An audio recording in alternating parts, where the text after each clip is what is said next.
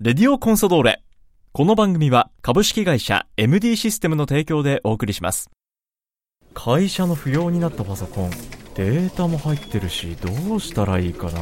引き取ってくれてデータもきちんと消してくれる安心安全なサービスがあるの知ってるえそれは便利家にあるパソコンもお願いしたいもちろん OK 詳しくは「おまかせくん引き取りくん」で検索してね株式会社 MD システムは北海道コンサドーレ札幌のクラブパートナーです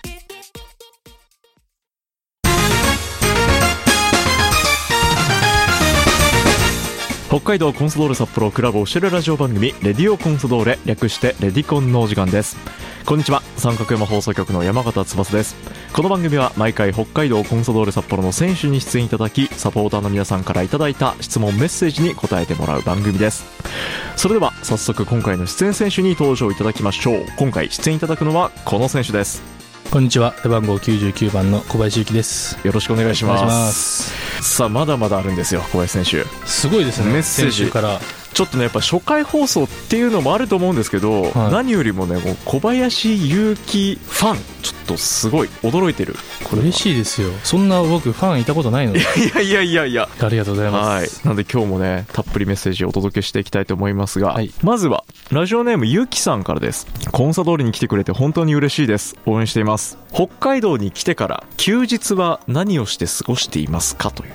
うん、オフの小林勇輝選手を知りたいというゆきさんそうですねオフの日ははいだいたい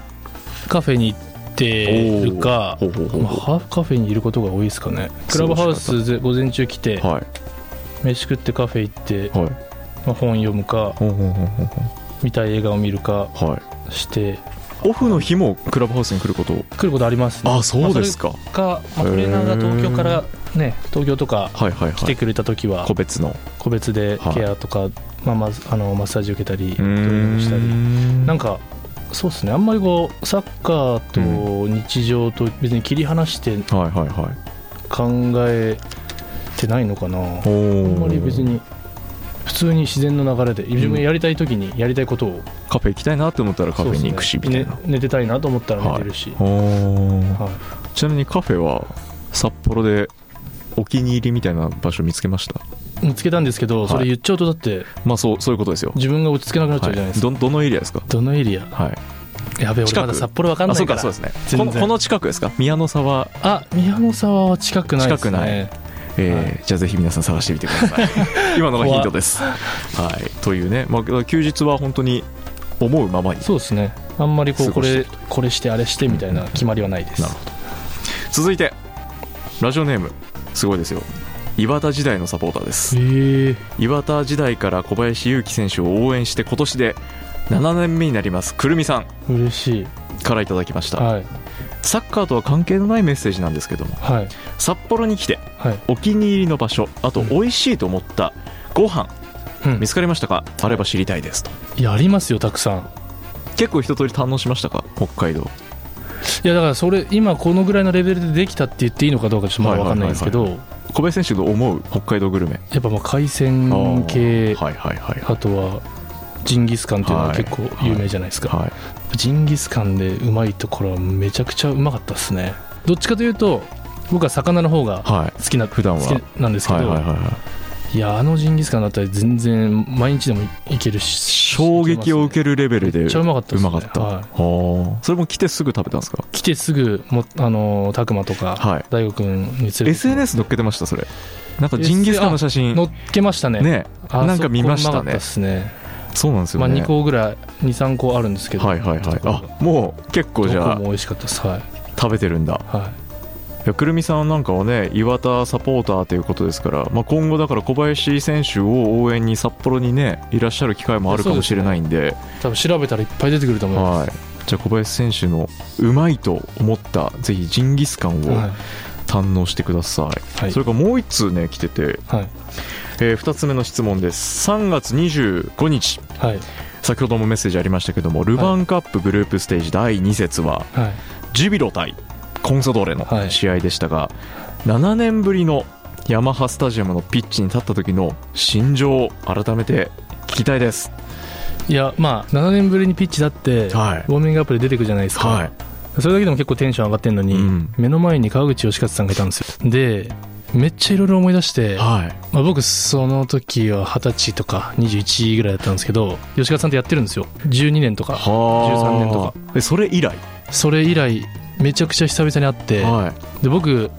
あの吉勝さんいなかったらはい多分サッカーややめてたかもしれないんですよえやめてたというかやめさせられてたというか、はいそのもう契約解除みたいな多え分、はいはいはいはいはいあの若気の至りでね監督とすごい喧嘩してなるほどもうやめてやるよみたいなはい感じになったんですそういよう時期があったんですねその時に吉勝さんに、は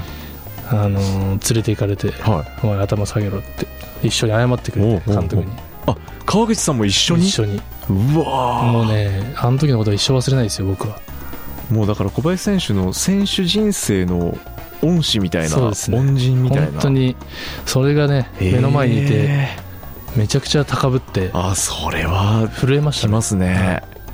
そっかまたそこでこうプレーをして、まあ、結そ果うでねす札幌も勝利して、はね、最後あのサポーターよかからも拍手で迎えられてましたよい、めねちゃくちゃ不安だったですけどねそれはやっぱなりんか交代の時にはい、よく意味のわからないイエローを出されたんですはいはいはいありましたありま したでまあその時にちょっはいとブーイング食らったんで、はいはいはいあちょっとこれ試合後行きづらくなったじゃんって、うん一瞬ねはい、思ってたんですけどよくま言ったけあでどもあの本当に嬉しかったですね、ははいいや本当にこうジュビロサポーターからもこういうふうにメッセージねい、これからも岩田からずっと応援していますとあくるりがとうごみさんかざいまらもすいただいてますのめちゃめちゃ嬉しいでですねこういういろんなこうまた渡り歩いたそれぞれのクラブのファンもはい今も思い続けてくれてるって嬉いうしこいとでですすねはい、あり嬉しいメッセージを岩田からいただきましたくるみさんでしたがとうございますぜひジンギスカン北海道に食べに来てくだ さい来てくださいえ続いてまだありますラジオネームコーンサテルさんから対戦相手としては本当にやりづらかった小林選手味方になればこれほど頼もしい選手はいないと実感しています開幕から数試合ゴールもアシストもしっかり決めてくれてすでにチームにフィットしている印象ですが実力はまだまだこんなもんではないと信じて応援していますのでこれから活躍楽しみにしていますそんな小林選手コバニーに質問がありますはいサッカー選手になっていなかったらどんな職業についていたと思いますかあのー何かこう仲間とはい目標に向かってこう突き進むのが好きなんで、はでこう一つのことを突き詰めるのも好きなので、いはいどっかの会社に属したりとかはしてないと思います、会社を立ち上げるか、はい仲間と何かを始める、おまーあ、その何かって内容はちょっとよくまあパッと今出てこないですけど、はいあのー何かしら起業してたと思いますでもやっぱりその一つのとことんこう突き詰めるっていうのは、今サッカーじゃないですか、はそれがもしかしたら違う分野でも同じよういにそうですね多分やってたと思います進んでたかもしれない、はいほうこんな質問も来ててサッカーの現役を引退したら将来的にチャレンジしてみたいことはいはありますかえっとと思ってたんまですけど、あそのサッカー引退した後のにの目標うんはいそうですねは何もしないで好きなことだけして死ぬまで生活するのが目標なんですよはいはいはいはいで、まあ、その好きなことっていうのがはいまあ多分サッカーに関わることもうーんその中の一つには入ってるあはい、あると思うし、はいはいはいはいまあ、クラブのね、はいうんあのまあ、僕はその指導者に興味がないんでおう今のところはあのまだ分かんないですよ、はい引退する間い際現時点での小林幸選手ははいはいやってみたいなと思うかもしれないですけど、はいまあ、今はそのクラブの経営とか運営の方に興味があるのでおおクラブを持ちたいっていうのはあってはいオーオーナーというかオーナーですよね社長というか、はいはいまあ、三上さんみたいな、経営側そうのトですねップってことですよねはい、をやりたいそっちに興味おーじゃあもしかしたらですけどだコンサドーレとは同じカテゴリーで戦う相手にい、いや全然ありますよだそう小そう林幸選手のチームがあるかもしあれなぶいかもしれないしやっぱその自分は、はいまあ、選手が育っていくではい指導者が育っていく、うんでまあ、な中にはそのあのまあメディカルチームがいて、はいまあ、通訳がいて、はいい、ろんなこの仕事があるじゃないですかいますねでみんなが成長するにはやっぱ環境めちゃくちゃ大事だと思ってうーんただまあ設備が整ってるとかだけじゃなくてやっはいぱ学びがあって、はいまあ、みんなが人間としても選手としても成長できるうんうんうん場所をやっぱこう自分が外から作っていきたいってなるほど思ってて、はいでそれがイメージできるんですよ自分でできるなってだからそっちにすごい興味がありますはあプレーのことは正直その時プレーしてる選手の方が詳しいしはい自分が20年前やってた自分のサッカーの経験値をうんうんうん伝えたとこで、はい今通用しねえよって、まあ、自分も思う時あるし、はいはいはいはいってことはその下の選手たちも思うんですよみんなに言われておーだからその時にはもう何も言えないなと思うんでちゃんとその時のサッカーを勉強している指導者に来てもらってはい現場はその方に任せてはいでやっぱ外から下から作り上げていきたいってうーいうんめちゃめちゃ楽しいじゃないですかなんかすごい今ワクワクしてワクワクするんですよ俺もお話ししてましたね、はいすごい伝わってきましたそまれ,、あ、それができるかどうかは分かんないですけど、やっぱお金もかかるし、はいはいはい自分のその、まあ、言葉ちょっと悪いかもしれないですけど権力みたいなものもこう,、うんこう作り上げていかなきゃいけないので分かんないですけど、だからビジョンは描きながら、はいそこにいじつゃあでもできる状態メンタリティはもう持ってますと、はいもうスタンバイはできてますでよきてます、という夢を語っていただきました、はい、楽しみですねこ楽れしみねですちょっとね、今後まずはぜひあのコンソドーレの選手としてそうですね、はいそれは、こういろいろ含みを持たせたところでこの辺にしとこうかな、 はい、それからてるさんからですねサポーターから受けて一番嬉しい応援は、いやもうスタジアムに来てはい、自分の感情を出してくれるのが一番嬉しいんですよいやそのやっとそれができるようになってきたんですよねそうですね最近だから本当にうん悪いゲームだなと思ったら、はい思いっきりヤジ飛ばしてくれればいいし、もしかしたら言い返すかもしれないけうど、んまあ、逆にはいいいプレーしたらうん拍手なりうん5000円送ってくれればいいし、やっぱ勝てなかったらねプロとしてそれはなんか言われるのは当然なのうで、ん自分たちもそれを覚悟してピッチ立ってるしはいみんなもそれをするためにお金払ってるわけだし、はい一緒に戦っていきたいなっていうのはありますもう何があってもピッチの上ではもう精一杯やるだけですだから我々サポーターももう精一杯だから応援する気持ちをもうもう出してもらえば体全体はいで表現してもらってはいくださいてるさんよろしくお願いしますそしてラジオネーム兄貴と呼ばれるおばちゃんさんからですだそうです よこの方すがげえなはいはい、選手の中で兄貴と慕われる小林選手かと思いますけども自分が猫のように甘えられる選手はいますかいや甘えまあ甘えたい選自手分が兄貴とも別に思ってないんで すけどだってそんなふうに言われてるないしわわかんないけどえチームないからは実際はどうですかいやまあ感じますかで菅と荒野は兄貴兄貴って言ってくるんですあけど、実際やっぱそうなんですねあでもまあ他の選手とまだそんなにこう深い関係にまで多分いってないのでちこょっとれわこんなれいですからこれからですねね、はい自分を一番理解してくれてて、はいまあ自分自身一番理解できる、うんできるというかしたい選手はまあ西大吾さんですねやっぱ彼はすごい考えてチームのことも考えてはいはい個人個人のことも考えて自分のことも考えてはいはいはいはいでしかも彼も言うことは言うしうん僕自身にもこうした方がいいよって言ってくれるし、はいはいはいはまあ、このチームにあんまりそういう人いないじゃないですかい言まあわなかなか言ってくれないというか、直接ねでもやっぱそういう経験ある選手とかはが言ってくれると自分でもこうやっぱ自分見つめ直すきっかけにもなるし、うんまだ伸びしろあるなっていう再確認もできるし嬉しいですよねなるほどめちゃくちゃ勉強になりますここはもうじゃあ常にリスペクトをめちゃめちゃリスペクトしなまがすらはい、だからまあ相談してるんで、はいってことは甘えてるんですよ尊敬できない人に相談しないじゃないですそうですよねか、はい、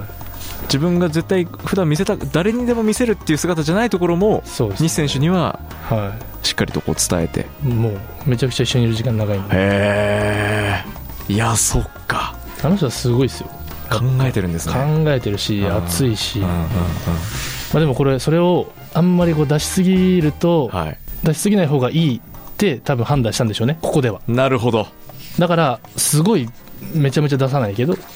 はらやっぱうまくはい周りをはいはやいっぱ空気読める人なので,、あうんで僕はまあ空気読めないの読まないのではいガンガンこう出すんですけど、はいそのちょっと出しすぎっすかねとか、はいはあの いそこの辺をもういやでも今はそういうのが必要だからはいどんどん行っていいよ、い、いんじゃないとか思うようにいけとはい、でも今はちょっとこうチーム良くなってきてこういう感じだから少しこう抑えてとかっていうそのやっぱコントロールもそれめちゃめちゃうまいんですごいですはねいなんかもうサッカーの枠を超えたそうです、関係ですよねもうねはい、やっぱもう技術の部分の話じゃないので、ですねは、はいつそのめちゃくちゃレベル高いですあなるほど話す内容がすごいながキーマンですね今めちゃくちゃキーマン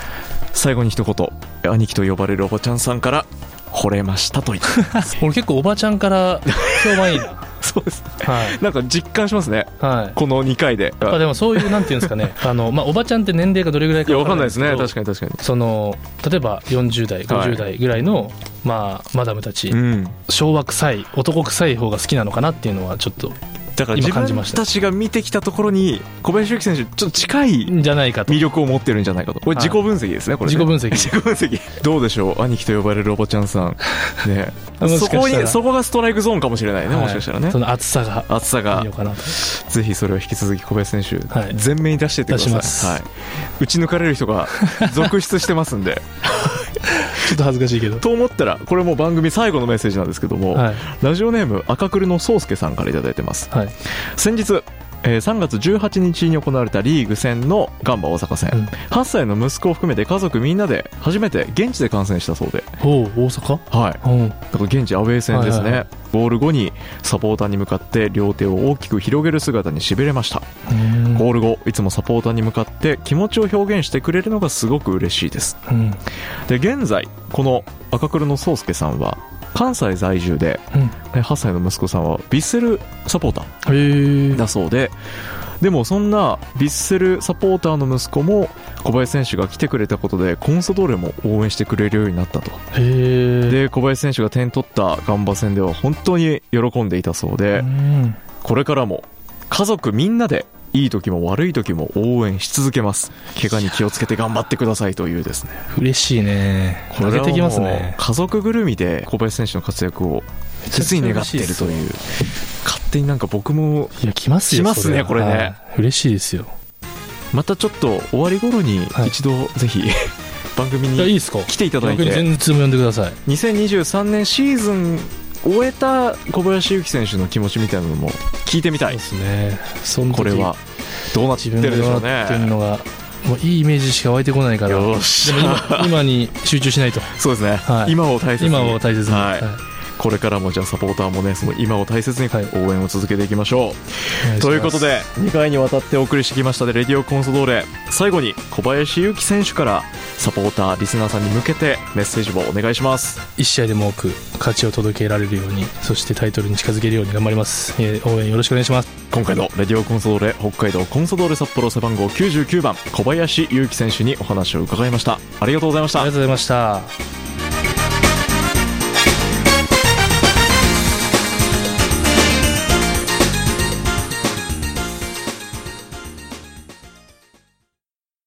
会社の不要になったパソコンデータも入ってるしどうしたらいいかな